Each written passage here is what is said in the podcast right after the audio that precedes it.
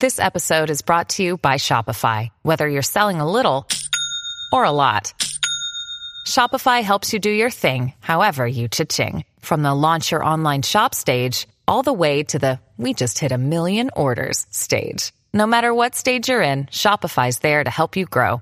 Sign up for a $1 per month trial period at shopify.com slash special offer, all lowercase. That's shopify.com slash special offer.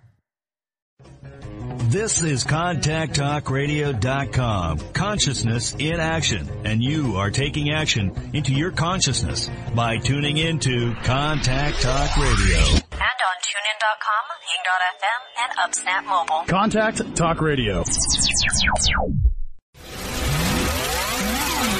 Welcome to Living Fearlessly with your host, Lisa McDonald.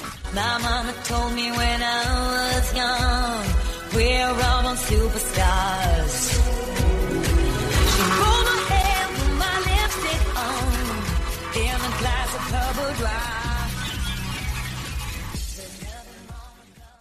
Good morning, everybody. Thank you so very much for joining me, rejoining me here again on this lovely Friday. My name is Lisa McDonald, host of Living Fearlessly with the Contact Talk Radio Network.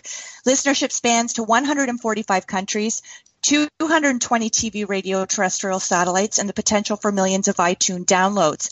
I am joined today by yet another phenomenal guest. My guest today is a gentleman by the name of Jake Gold. I'm going to tell you a little bit about Jake before I turn it over, as I always do, to unscripted dialogue. So, who is Jake? Well, Jake Gold is an American born Canadian musician manager. He was a judge on the Canadian Idol television program.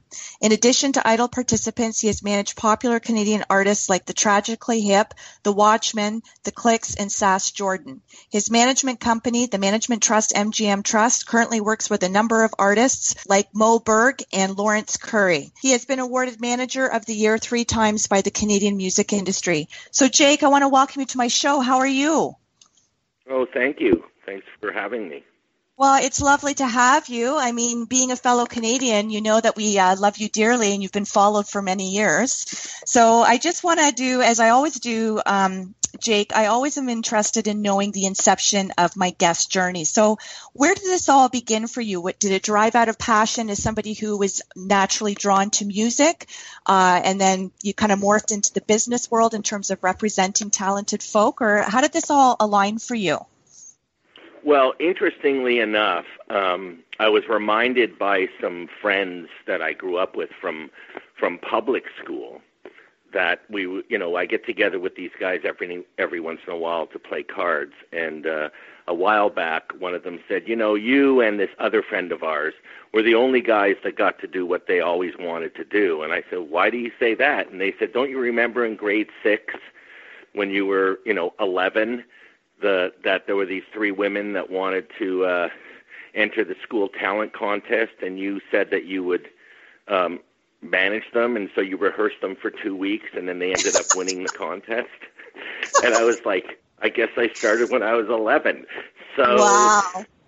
That's so, I, and and I, I didn't remember that, and then they reminded me of, it, and I said, "Oh wow, that's pretty cool." And then and then, uh, you know, but basically, I used to sing in bands when I was uh, in my teenage years in high school, and then I went on the road with a band that my friend was uh, my friends were in, and and we did. Uh, I was a lighting guy, and it was me and a sound guy, and then I moved to L.A. for a couple of years and did you know did some work on the phones. Actually, learned how to sell over the phones. This is back in 1979, 80, and then I uh, ended up coming back to Toronto because a friend of mine's band was um, had got a record deal and they're about to go on tour, and they asked me to be their tour manager and uh, and lighting guy, and they ended up breaking up after like a month, mm-hmm. but they reformed, and my buddy who I had grown grown up with was the drummer, came to me and said. We want you to be our manager. And I said, Well, I don't know anything about it. And his words were, Don't worry, you'll be good and that was in 1981, and that's kind of all I've ever done since. Amazing. Well, let me go back to the three people at the uh, the talent contest. How did they fare as a result of being led by you and, and coached oh, by I, you? I, I, had, I had said they won. Okay, fantastic. Amazing. And so the other thing that you said that I really appreciate, Jake, because I think it's very important for the listeners uh, to really hone in on this point, is, you know, you didn't just land in it. A lot of people, they think success is an overnight gig, that things just always align with people. People get one great opportunity after another. But really, going back to what you've cited, you really do have to pay your dues and work your way up the ladder and be humble enough to do so, correct? Mm-hmm. Yeah, I mean that's that's um, that's you know, there's no such thing as an overnight success, even with even with a band. Mm-hmm. You know, it doesn't it doesn't happen that way. Bands have to uh, bands have to um, uh, put in their you know, as M- Malcolm Gladwell says, ten thousand hours. Mm-hmm. You know, that's important and you know, I always said that you know you have to build a critical mass with any business. So, so you know, I I I didn't start making real money as a manager till I was you know almost ten years in, and that's and I always used to say it was the 10 year plan, and then Malcolm Gladwell came out with his book and said, you know, 10,000 hours, which was basically 10 years. So right. it's the same thing. And I didn't start making real money till I'd been doing it for 10 years, you know, where I was able to actually, you know, pay my own bills and you know mm-hmm. so i was i was struggling you know i was you know working 18 hour days i'm still working long hours because that's what we do Mm-hmm. absolutely it, it does it doesn't stop you know if you're going to be an entrepreneur you know that's what you do it's it's it's it's as much a lifestyle as it is a uh as it is a job like i don't think of myself as having a job i've never really I joke all the time. I've never had a job, and I hate my boss. You know, right? we talk about that quite a, uh, quite a lot actually on radio because a lot of the people who I do showcase uh, do tend to be entrepreneurs and have that entrepreneurial spirit. And it's true, people would much rather you know bust and, and hustle and grind 18 hours a day for something that they absolutely feel impassioned to do, feel a calling to do. They they know it's innately their purpose and it's their choice to honor themselves and going forward. And you know the other thing that you said too that I think is very important for the listening audience here is, you know, it, it is once you really get to that point, that echelon in your career where you start to really feel like you're in the groove, like everything is starting to come together. And it doesn't minimize or negate the fact that there's always going to be challenges and there's always going to be, uh, you know, third party people that you're somewhat reliant on to make things magically happen and get out of the gate.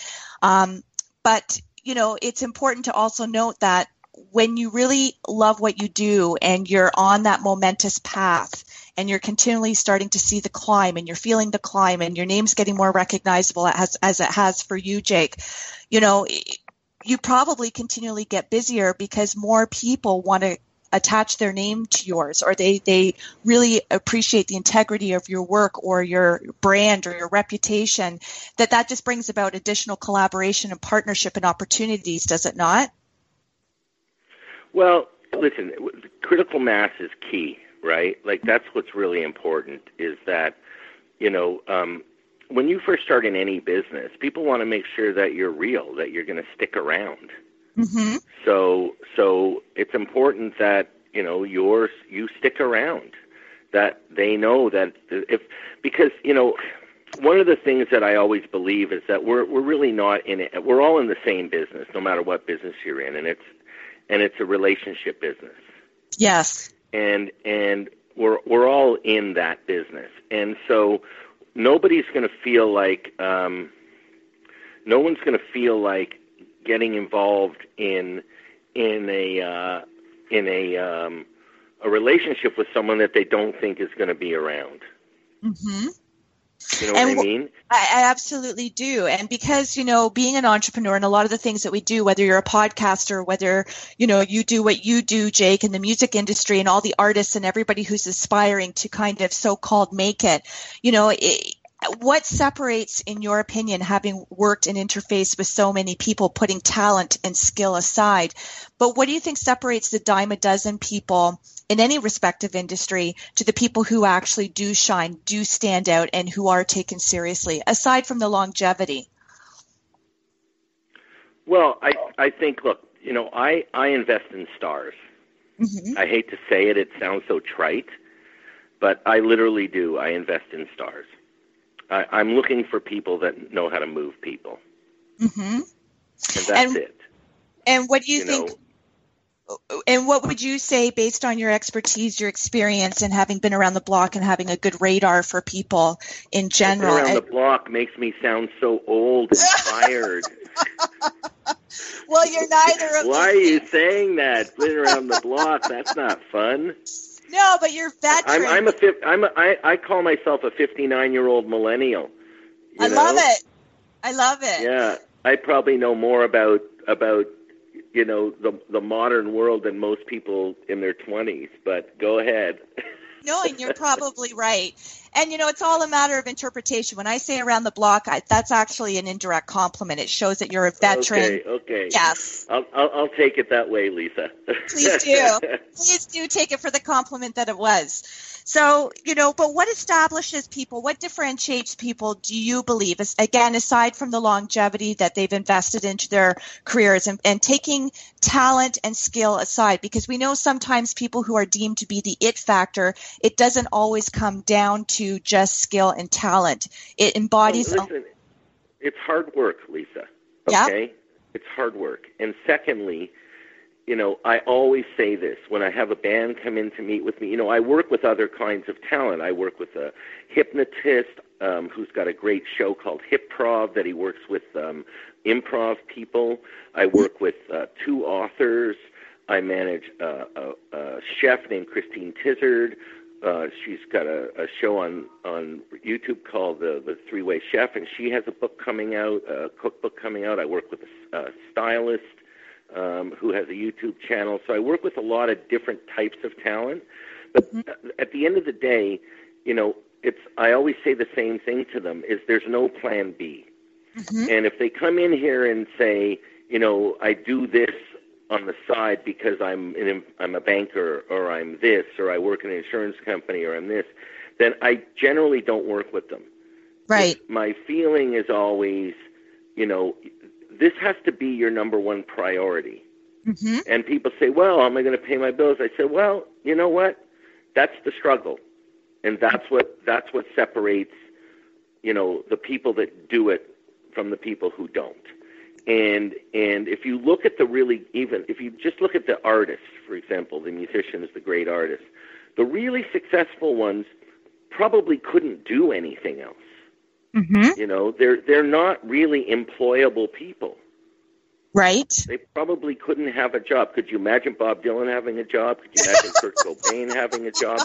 Like, you know, you have to think about it from that standpoint. So, so my whole thing has always been about, you know, if I'm going to come to work every day and I don't have a plan B, why would I work with someone that has a plan B? Bingo. And it it was really interesting. I heard um, Ed Sheeran on an on Howard Stern show uh, recently, and he in an interview, and and uh, the, it was on a little while ago, and then they rebroadcast it recently, and and he said they you know Howard asked him the question, why you? And he said, look, you know, there's a lot of great talented singer songwriters out there who some may be more talented than me. He says, but I got to tell you, I never had a plan B. Like he Love used it. those exact words hmm and and and he said this is all I've ever done since I was 15 years old. Well, you hit upon something that I really think is important to emphasize because this is something that I've said myself being interviewed by other people. And I think if you truly are all in, if you say that you are 100% full throttle all in, then how can that be true if you do in fact have a contingency plan? To me, that, that kind of contradicts uh, the whole statement of saying, yeah, please take me seriously. I do deem this to be a priority. Uh, this isn't just a hobby. This is actually part of my DNA. So I, I really like the fact that you brought that up because I think it's an important, um, I think it's, it's very important to highlight that for people who are maybe listening into the program they're listening to what you're saying they see what you do for a living and these are the these are the things that you would have to discern with the people that you choose to align with and take on to represent so for the people that you do represent for the people that you do choose to represent taking aside uh, what you just said about them not having a plan B. They have to be all in and it has to be their number one priority. What else makes you feel like, okay, this is a good fit? This is a good match? Is it synergy? Is it, what would that be for you, Jake? Well, it's, I have to like the people. Like life's too short to work with assholes. Excuse Yeah. my language. you know, um, I really have to like them, Yeah. and I have to be able to trust them. Right. You know, Right. but I also have to know that I feel that they can move people. Mm-hmm. And so far, has it been a pretty good record for you? A good run with the people that you have chosen to represent? No, it does. It's it's you know, if you're in the business, you know, um, if you're in the business, you're you're not going to have. I'd be lying if I said everything I touched was a hit. That's just not true. Right. You know, you know, it, they still have to make great music. hmm You know, on that front, there there has to be. You have to make great content, whether it's music, whether it's you know whatever you're doing. Absolutely. Absolutely, you do. So, in terms of going back to what I cited in the top of the hour there, I mean, you're notably known, aside from uh some of the other accolades I had already mentioned and highlighted. Uh, but in terms of your your your time on Canadian Idol, you know, again, it's like everything else. People see it. You know, there's been perhaps some editing that's gone on in the background. You do pre-records, whatever the case may be. But in terms of some of the challenges or educating the listeners here, even myself, Jake, you know, what do people not necessarily know? People think this is all bling and it's all jazzed up and, uh, you know, what a wonderful opportunity. And I'm sure that it is. And I'm sure that you're humble and grateful for everything uh, that has crossed paths with you. But what would people not necessarily know about whether you call it show business or being on TV or being a part of uh, being instrumental in, in you know, pivotal with people's journeys, people who take the stage and you've got so many people to choose from and you have to make decisions, split second, decisions. So, you know, what can you enlighten us about that experience that the general public might not otherwise know? Um, well, first of all, you know what you need to understand is is um, you know the, the as far as the TV show goes, that was um, only the the uh, the audition shows were pre-recorded. The other shows were all live, live. Right. So it was whatever it was, Mm-hmm. um, and there wasn't really much behind the scenes as far as the t- the audition shows go. You know, we would shoot hundreds of hours of footage, and I always would say the editors were the real stars of those shows because they would have to sift through all this footage um, you know, while we were shooting, the producers would be sitting at a desk looking at a television screen, and you know, if they saw something great that they said, okay, that needs to be in the show, they would mark it and make sure the editors knew that. But by and large, you know, there would be so many cameras and so many angles and so many different things said. We would see, you know, upwards of you know, sixty to a hundred people a day when we were doing auditions. So really it was up to the the production team to decide how what people were going to see when it came to the auditions. But you know, at the end of the day, um, once we got to the the top 20 where we went live live, that's where you know the public decided on who they liked, and you know there was no instructions. No one told us, oh, you have to do this, you have to do this, you have to do this, you have to do this, right? Right. None of that. Um, we just did what we felt. You know, I always had a rule with them, and I told them, you know, I will never say anything that I wouldn't say to a client. Mm-hmm. Um, that was my personal rule. But there was no like, oh, we want you to be more like this, or we want you to. There was none of that. Right. At least not with me. At least not with me. I don't know if anything was said to anybody else. Okay, So- fair enough. And and so when you're in a position uh, and you, you're you know you're part of the journey with somebody who's really got lofty goals and somebody who clearly believes in themselves because I think it takes a lot of courage to take the stage and to and to be perhaps ridiculed or to be dissected uh, or just to be on camera. Um, so for people who perhaps for whatever the reason may be clearly there was some maybe some talent but they had a moment where they kind of succumbed to the pressure uh, kind of had an out of body experience, but it didn't work in their favor. When you see somebody who just doesn't pull it all together in the moment that they're supposed to shine and they're being evaluated and it, it's a, a, you know, it's a do or die kind of moment. Do you ever go back? Is there ever an opportunity to go back to some of these people who just maybe didn't shine in that particular moment, but you knew that they were too good to let go or, or to not follow up with? Uh, you know what? I don't even remember. Okay. I I, th- I think that like uh, there were there were people. Remember, once the public once it went to the public, it was out of our hands anyway, so it Right. didn't matter, right? Um, Right. There were people that um, uh, in the audition process that we you know that were we let's say we gave a gold ticket to, Yeah. and then we went to the first round of the top you know 200, 100, whatever it was to get down to the 20 where we would do three days of like really sort of you know cruel boot camp almost. Um, if we felt that someone didn't have a great day on the first day but we remember their audition we would say okay well let's give them a pass and let's see how they do tomorrow. You know so we would we would do that. We would always give everybody the benefit of the doubt if we felt they were really strong when we first saw them. Um, there was nobody that we would that so you you would have had to have at least got to that round before we would even consider thinking about whether they were they were worthy.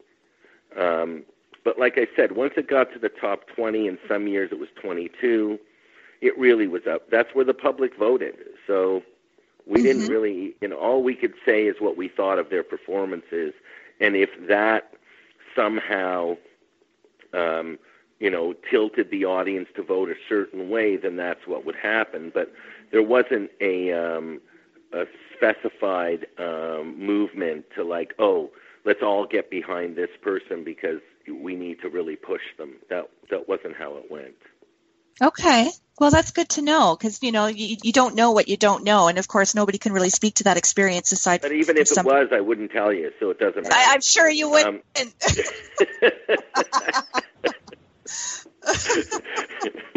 I love your honesty. You're pretty blunt. I love that.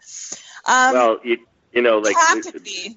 It is TV. You know, it's you know, there's a there's a thing I say, and I think it happens way too often in our in in our industry these days, especially with social media and everything else. Is like you know, you don't always have to pull the curtain back from the wizard. Right. Very you know, true. like yeah. like having a little bit of mystique, having a little bit of you know, a lot of people buy into fantasy. You know, like there's nothing wrong with that. Absolutely. Absolutely. Well, why don't you Like share? there's there's a there's an artist that is my favorite artist of all time, and that's Peter Gabriel. Oh, he's Now, amazing. Now, I have had many opportunities to meet Peter Gabriel, to have dinner with him, like all kinds of opportunities thrown at me. And mm-hmm. I have turned every single one of them down Why? because I don't want to meet him. Really? Yeah. Yeah, I, I, it's, I'm, sh- and everyone says, oh, he's the nicest guy, but, and I'm sure he is. I'm sure he's wonderful. I'm sure he's an awesome person, but I do not want to meet him. Are you worried about maybe the illusion of some of what you think or, or presume to be embodied into part of his personality that by meeting him it kind of dispels a bit of that and you don't want that shaken? I just uh, I I literally don't want it. I don't want to normalize him. You know, Oh. I just don't. I just I actually was at a, a, a show of his in Montreal. He was performing with this with an orchestra. He was on tour with an orchestra. My brother and I drove up. It was my brother's birthday, and and I said let's go because he's a huge fan too. And we drove to Montreal. We went to the show and we were backstage and he was you know meeting people and greeting people at this uh this sort of meet and greet thing and he was just walking around you know um a lot of people there and i literally took a picture of my brother and him Wow. Lovely. But you didn't want a picture of you and him. nope Okay. Wow. You, you're pretty firm Nope. on your non negotiables, aren't you? mhm yep yep Okay. So I think you so have to, you know, I think that's a, that's another thing is that you know it's in, it's interesting you bring that up because in my mind, you you really do have to decide who you are and what you are and how you want to, you know, how you want to see yourself. Um, it was the same way on Idol, uh, that I was specific about how I wanted to be represented. Um, if I felt like th- there were a couple of times where there was a uh, there was a um, a, uh, a particular editing in an episode that I didn't like how it was edited because I specifically asked I need to see how you're going to put that piece together and I saw and I said I don't like you know how this is being perceived we need to do this this and this in order for it to come off the way it should come off and they agreed with me and we we re-edited it you know so Excellent. Excellent. So, you know, why don't you, I mean, there's always public opinion out there, and there's always going to be the haters, and there's always going to be the supporters and whatnot. But it's more important for whatever you do, just walking the face of the earth, whether you're out as a public figure or in the public eye or not, that you feel comfortable in your own skin, that you own the stage in your own life. So, in terms of who you know yourself to be inside and out, how do you characterize yourself, Jake? I you know what I don't Okay. I don't. I you know I I don't think of it that way. I don't. You know the only thing I can say is I'm brutally honest, but I'm honest in every single way. Like I don't need to lie to people, and I you know I've never stiffed anybody for money. Like I'm I'm just that's the way I am. I fight for my clients. Uh huh. Um, you know that's that's Well, kind of you know if, if you wanted if you wanted to um, if you wanted to uh, you know look at it from that way, I I I just say like I'm a stand up person. So Lovely. Lovely. Now, in terms of the people that you represent, you know, and I'm sure every situation is uniquely different and defined uh, according to a whole host of reasons and things. Um, but how long do you stay with a particular client? Is it until they achieve the goal that you mutually decide upon is is where you want to get your client to go and where your client themselves wish to go, or is it once they continue to uh, you know they're they're riding the momentum of what they've continued to cultivate in terms of their content, their their popularity, their presence. Uh, do you? I don't I don't I don't leave anybody specifically. I mean, it's like any relationship. Sometimes the relationship ends. Yeah. sometimes it you know you both tried hard to achieve something it didn't happen so you agree to disagree you know Okay. um you know the goal from the beginning is to work together as long as possible i signed the tragically hip in 1986 with my partner alan gregg and you know i managed them till 2003 Wow. so that was eight that was 18 years Fantastic. Fantastic. so you know, you know i managed the watchmen for 14 years hmm So, so we, we all, you know, the, the the goal always from the beginning is that you want to have a long, fruitful relationship. You know, I operate always from a standpoint of career management. I'm not there to sort of let's make a deal and make some money and then move on to the next deal. You know, that's not what I do. Right. No, I get it.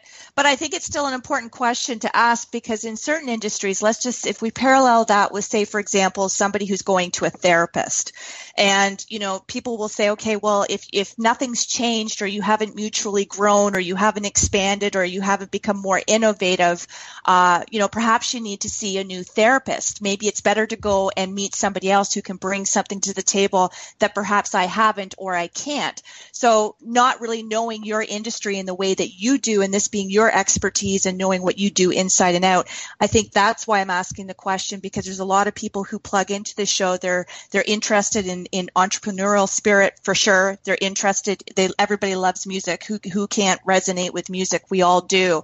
Uh, but in terms of looking at it from its own perspective, as an industry, people don't necessarily understand the nuts and bolts of what keeps people glued together, what draws people apart, what makes something No, but I, th- I think I think I answered it by saying Yes, did. that if it doesn't work, you know it. It's not that different than any kind of relationship, whether it's a marriage or a boyfriend girlfriend or a girlfriend girlfriend or a boyfriend boyfriend. It's it's the same thing, right? Right. It's like either it's working and you stay doing it, or it doesn't. hmm Um, and you know it pretty quickly when Yes, you would. know when things start to dissolve. Right. Um, and so, listen, sometimes the client gives up, and they don't really want to. Uh, they don't really want to do it anymore. The band breaks up. That's happened too, where the band breaks up and there's nothing there. Sometimes um, they have other things going on in their lives, and they decide this is not going to be their priority. right. So you know, um, that's kind of it's no different than anything else, any other kind of relationship. Um, and you kind of know it when you do. Listen, we've all probably in anything we've ever done stayed at something longer than maybe we should have, True. um, because you know there's a certain um, uh, there's a certain um, uh, loyalty or whatever. Uh, but at the end of the day, um, you know, you usually know when it's time to move on. Right. Well, let me And ask. like a therapist, like a, like a therapist, you know, right. in, in that way. Yeah. Or, you know, but I, but in, in a lot of ways, you know, that's kind of what I do too. You know, I spend a lot of time talking to my clients about things that have nothing to do with their career. Well, no doubt that you would when you're working that closely and that intimately, and you're talking about, I'm sure a lot of their, well, we know for a fact, I don't have to make it out like it's a presumption. We know that a lot of artists, their greatest content comes from their real life experiences. Call it pain, call it heartbreak, call it loss, call it grieving, call it whatever. Um, so, you know, when you're traveling that journey with somebody side by side, you know, you'd be privy to a lot of things that don't necessarily have anything to do with, with the music per se. Um, which leads me to something because I just want to go backwards to something you just said there in terms of, you know, when relationships, business, personal, or otherwise, uh, you know, they tend to separate for a whole host of reasons. If you're working with somebody who, you know, perhaps they're feeling blocked or something's happened where they're feeling a little bit more fragile, a little bit more vulnerable, so they're not feeling top of their game and they don't feel like they're more in their head, so they're starting to get self-conscious or whatever the case may be, and they want to throw in the towel. Are you able to uh, not that you don't want to respect their wishes, but when you see that it's coming from a place of them operating at their lowest vibrational level and not something that would be characteristically how they would navigate the journey, do you then go into like mentorship role and say, okay, look, let's just take a break from this. You're going through a lot of stuff right now. I don't think this is ultimately what you want to to definitively decide for yourself. Let's just put on the brakes for a bit, reevaluate, reassess, and come back to the drawing board? Like, have you kind of Is coached? that a, Lisa, is that a question or are you telling me? oh, Um, I'm, a- because- I'm asking you. No, yeah. because because because look, what I do is I'm a cheerleader, I'm Yep. a therapist, I'm a business person, I'm all of those things, and and so you know, there's plenty of times. I you know I was on a phone call with a client this morning who Mm-hmm. was you know who just was presented with an awesome new opportunity and couldn't stop talking about you know the people that got in his way for a different opportunity and i said look you know that already happened and you have this other opportunity that's unbelievable so why are we even talking about this other opportunity right. that didn't happen right. and and they went, "Oh yeah, you're right." I said, "You know, let me tell you something about really good. au- This is I had this conversation 90 minutes ago. Uh-huh. I said, "Let me tell you something about entrepreneurs. Real entrepreneurs don't look backwards; right. they look forwards. hmm And the reason why is because you can't change what already happened. True. So it's time to let's just let's just keep looking forwards." Love it. Absolutely. And, and that's what it's about. There's a great book that I read called The Geography of of Genius. hmm And it talks about these clusters of genius that happened in different in, in, over historical times in different um, cities around the world. hmm And it sort of does an analysis on why. Why did this happen then? Why did this happen then? And what was really interesting is when when when the guy was doing an analysis of all the geniuses, the so-called, you know, the Aristotles, the Socrates, the you know, the the Steve Steve Jobs, like, you know, he Yeah. brought it all the way forward. He said that none of them looked backwards. Mm-hmm. They always look forwards. Absolutely. And one And- does have and- to. Yeah. I think that you know that's part of what I do is is focus is is getting getting my clients focused on what's really important. You know how to prioritize those kinds of things. And I got to tell you, I can't say I knew all this when I started. This is stuff that even I've learned over the years. You know, I've been doing this 37 years. hmm So I didn't. I you know when I first started, I was flying by the seat of my pants. It's like the guy, the guy who said to me, "Don't worry, you'll be good." He must have known something. You know, I was I was in in 2013. I was um, I was inducted into the. I guess you would refer to it as the Managers Hall of Fame, and and Brilliant. I invited I invited him and his wife hmm um, you know, to the to the induction, and I said, like, here he is. This is the guy who, you know, as much as I can discover talent and I, you know, look for for great talent. Here's a guy that saw something in me, that trusted in me to work with him. Now, nothing ever happened with that group, but it was, you know, one begot the other, begot the other. Yeah. You know, so so that's how things. That's how you know the relationship business works. Um, and I and I you know I credited him with having enough faith in me hmm to to you know trust in me that I was at least going to. He knew I would work hard for him. Fantastic.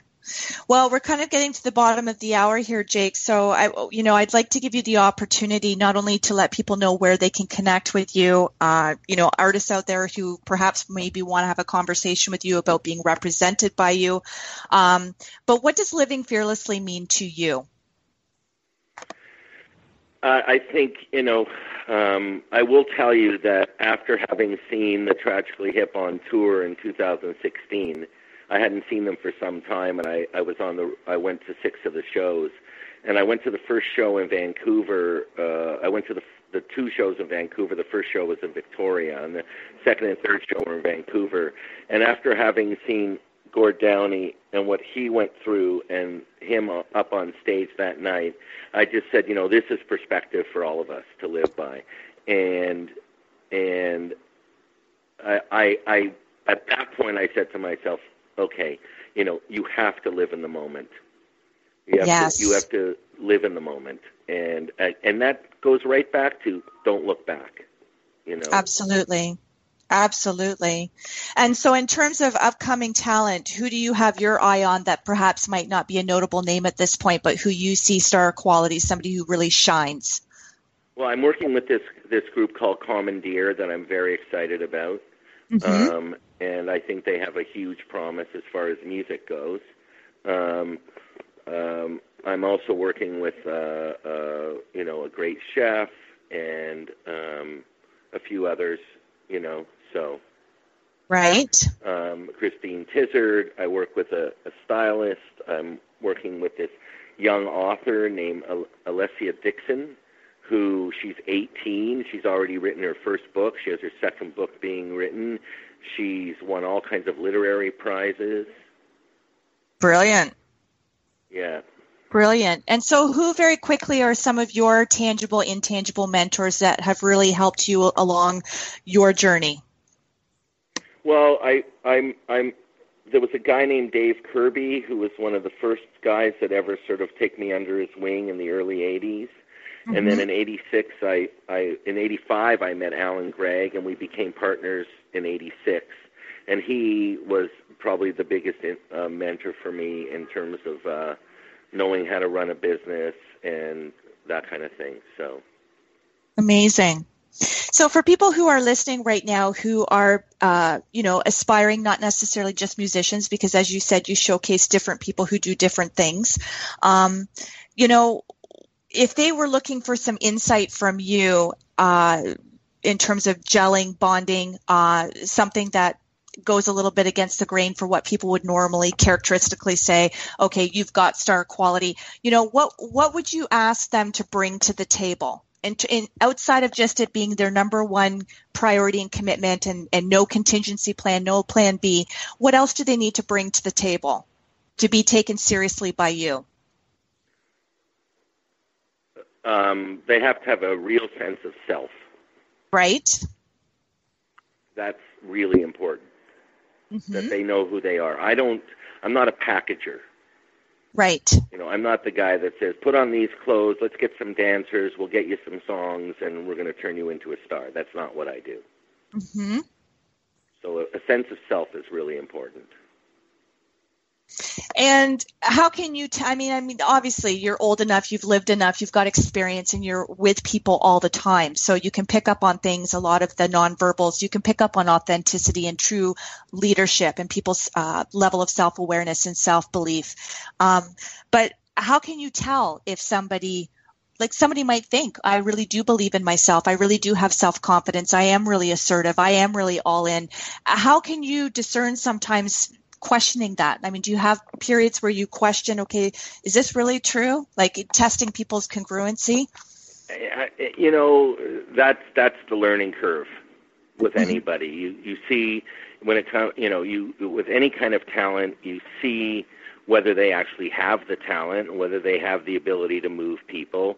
You know, I always like to say, you know, my biggest my biggest asset is I know how to spot charisma, and that's kind of what I'm looking for.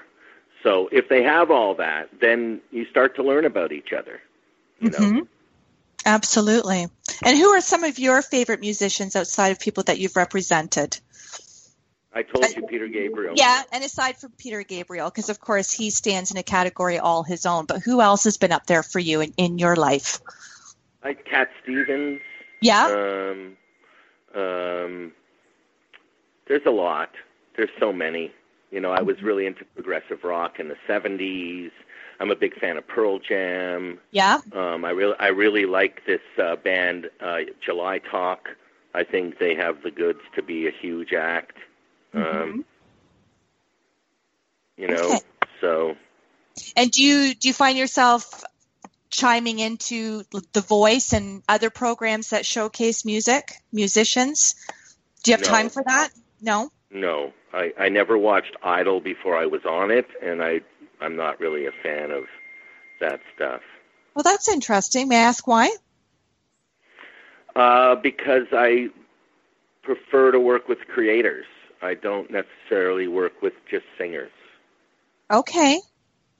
Okay. And do you find sometimes does it have that feel or that flavor sometimes where it just feels like karaoke? Because not very many people are, are going out on the stage to have their their one moment to shine and it's it's not original. It's kind of copycat even if they infuse their own version or their own flavor into it. Is it is it too karaoke for you? No, it's I, I it's it's not about that. It's just like I work with creators, right. So it's so they're, they're not creators. okay gotcha You know, Okay. I work with people who who um, who you know make a living from their imagination. okay and do you play any musical instruments yourself Nope, no not a lick. And if you could, if you could learn an instrument, if that even interested you remotely, what what instrument do you think you might gravitate toward? Mm, probably a cello. A cello. I like how I like how they sound. Okay. Yeah, Commandeer has a an amazing cellist in the band, and they have a violinist as well.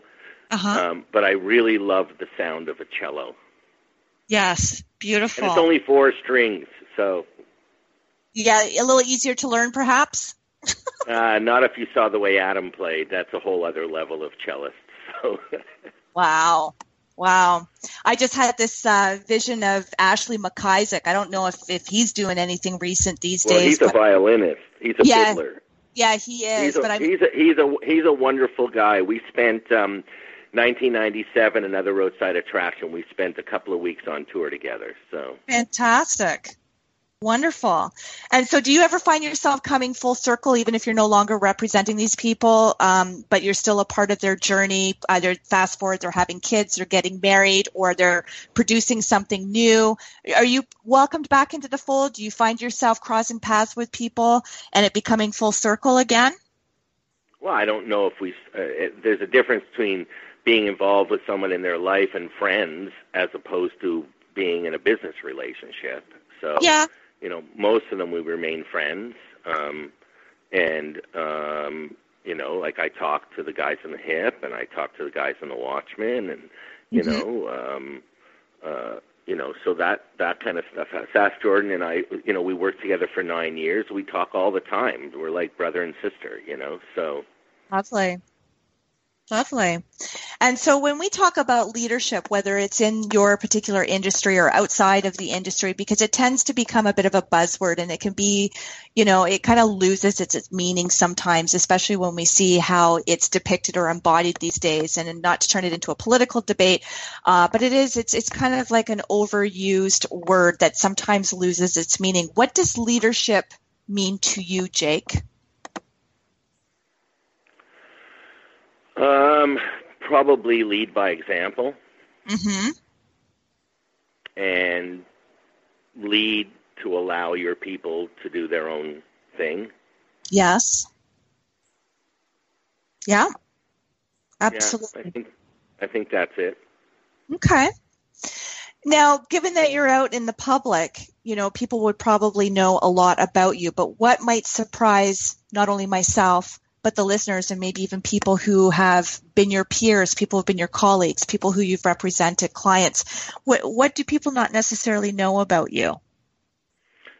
That I have a really great sense of design and art. Wow. That's one of my biggest passions is art, design, and architecture. Beautiful. And so how do you hone that? How how do you cultivate that? Is that something that you spend you donate your extra time should there be any extra time or or do you make time for that because you find it soothing and cathartic and therapeutic? Um, I I collect mid-century modern furniture. I'm an art collector. I love um, looking for interesting pieces of furniture. I you know um, art. I go to a lot of museums. I do a lot of things. I go to a lot of galleries. You know. Mm-hmm. So do people who know that about you, do they seek you out for your, your opinion on things, design, a taste? I have Ah. plenty of friends that always ask me to go furniture shopping with them or take them to flea markets and Lovely. you know that kind of stuff. Well, I'd love to go shopping with you, Jake. Come to Toronto. Okay, well, you're not that far from me, actually. But um, so, do you find yourself doing a lot of traveling, or are you pretty stationary? No, I travel a lot. You do, eh? And does that Yeah, get old? yeah. Does that get old for you, or do you actually still quite enjoy it? No, no, I, I really do. Okay. And where are some of your favorite destinations? Um, well, it depends. Well, you it could be for work or for play, or like I, I'm I'm confused by that Oh. question. So both. Both. I mean, it could be the same answer for both personal and professional, or it could be completely I, different. I I really like going to Paris, Okay. and I like Denmark, hmm and I like Australia. hmm Lovely. And how do you like still living in Toronto? You love Toronto? I love Toronto. Yeah, I love Toronto. I lived in New York for a few years, and but I really like Toronto. Fantastic. And so knowing that you've had the experience of working with people abroad, people in the States, uh, and people in Canada, what, what do you think is, is a defining difference between Canadian caliber and American caliber? Is it that it gets showcased more so in the States or, or do you feel that we're both now Canadians and Americans are both being properly represented or, or what do you, what do you think that's all about? Um, I, I don't know how to answer that question. I, I don't think. I think that um, you know if you're going to try and make it in a, in anywhere outside of Canada, you have to start acting like you're not from Canada in a lot of ways. Okay. You know, and I don't mean to say that you're not Canadian. What I'm saying is, is you know, I think a lot of acts make the mistake that um, you know they'll put in the five years to get somewhere in Canada, and then when they go to America, they think they start at the same place they were are at currently in Canada, but they forget you got to put those same five years in, if not more, because it's a way bigger place. Right, right. So much more competitive, obviously. It's not so much the competition; it's you just got to put in the work. Right. Okay. Fair you know? enough. You got to you got to put in the work. Mm-hmm. Okay. You know. So, would you consider yourself a bit of a visionary, a manifester? Um, a visionary manifester. You know, I don't know about that. I mean, I'll let someone else decide. I'll let someone else decide that. Uh, I don't. I don't. I don't call myself a visionary. I, I think that's for other people to say. Um, Well, I, I don't mean it in terms of like labeling yourself. I'm, I'm trying to get more to uh, the mindset. So, in terms of what you've endeavored to accomplish in your life, that obviously comes from the mindset of somebody who I would think is goal oriented, somebody who sees, okay, this is where I want to be in one year from now. This is where I want to be five years from now. This is who I'd like to work with maybe in six years from now. Um, so, do you, based on that description, do you see yourself as a bit of a, a visionary? Um, well, I, I think those are two very different things. I think you know, uh, planning goals is not necessarily, in my mind, what a visionary is.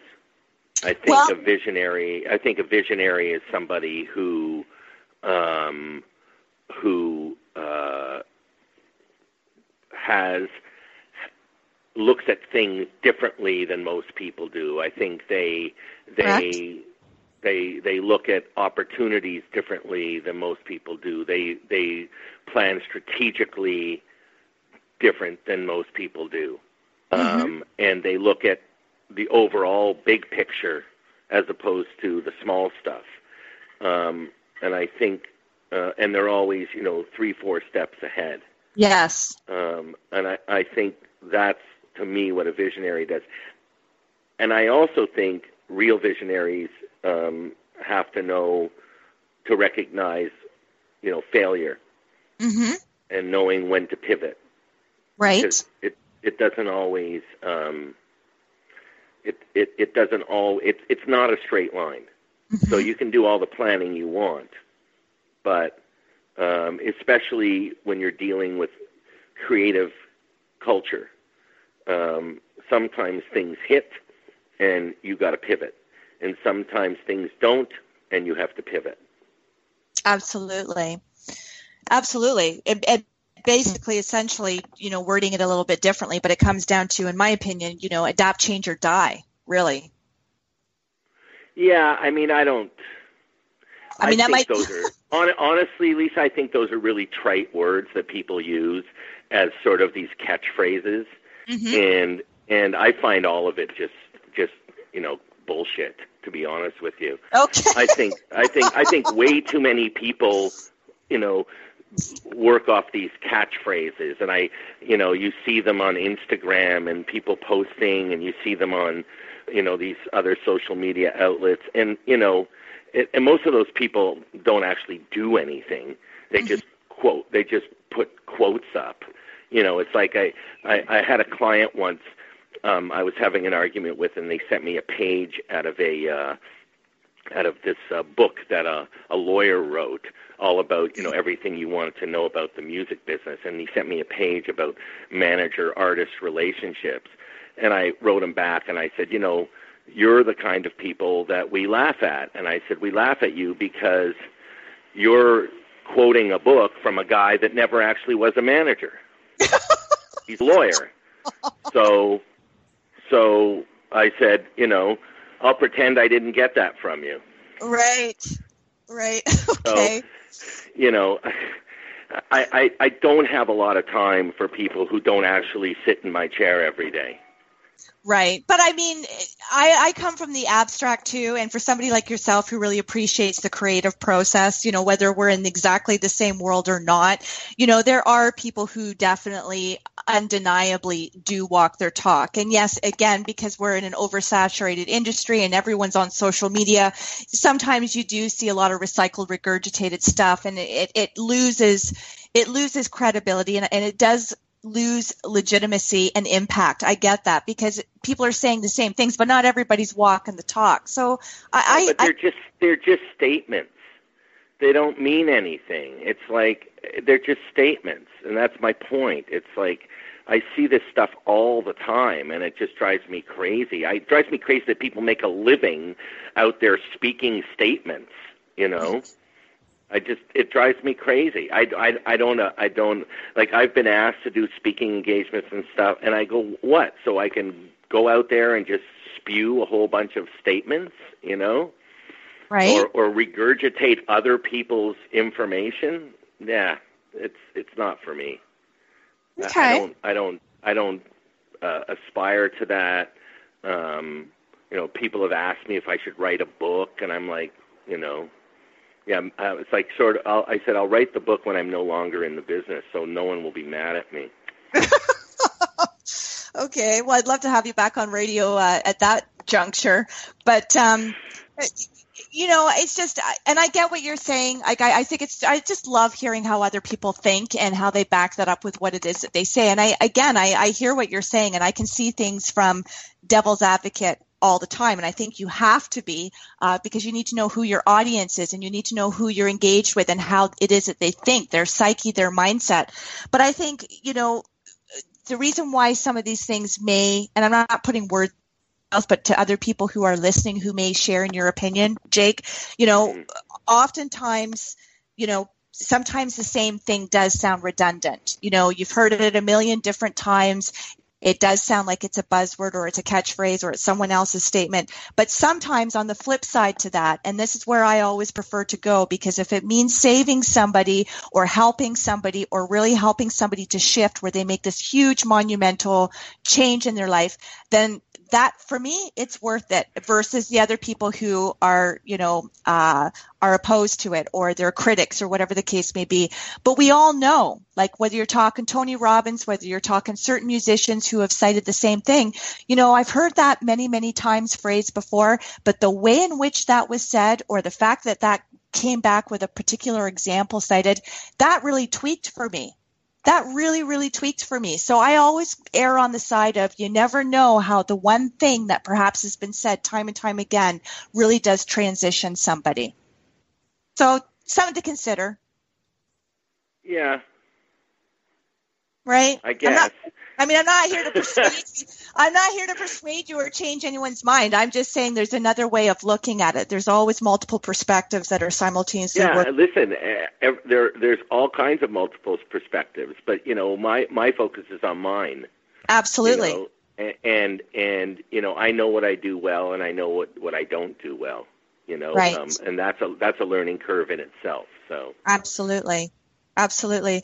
Well, Jake, we really have to say cheerio at this point, but I just want to say I want to uh, really thank you for the gift of your time. I know you're off the hook busy, and uh, I just want to say that this has been a pleasure for me. I know you probably do interviews all the time, but I really enjoyed this, and uh, and I, I, I do. I like your bluntness. I like your you know, brass tacks. I'm going to say what I say, and you can like it or not like it. You can like me, not like me. I love that. It's a breath of fresh air. So thank you for that. Uh, to my listening, well, thanks for having me, Lisa. Well, it's been a pleasure, Jake, and I certainly wish you all my best. And to my listening audience, I want to thank you once again for taking time out of your schedule, for tuning in to Living Fearlessly with Lisa McDonald here at the Contact Talk Radio Network. I want to thank you for being one of over 330,000 Living Fearlessly podcast subscribers. Can't do it alone, so I really appreciate the fact that the content, the guests I have, the high caliber guests who are always imparting their own wisdom, their own insight, uh, that that resonates with you. That means a lot to me. Uh, I want to encourage you to have a wonderful weekend and to continue to live fearlessly. And we'll be back here again next Friday with another amazing guest. Thanks so much. Take care. Love and gratitude. All my best. Bye bye.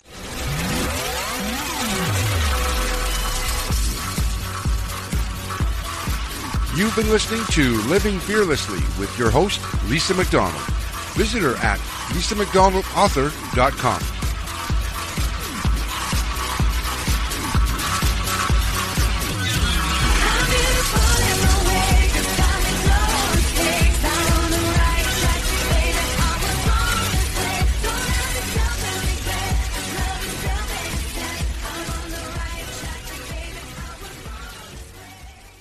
This podcast is a part of the C Suite Radio Network. For more top business podcasts, visit c-suiteradio.com.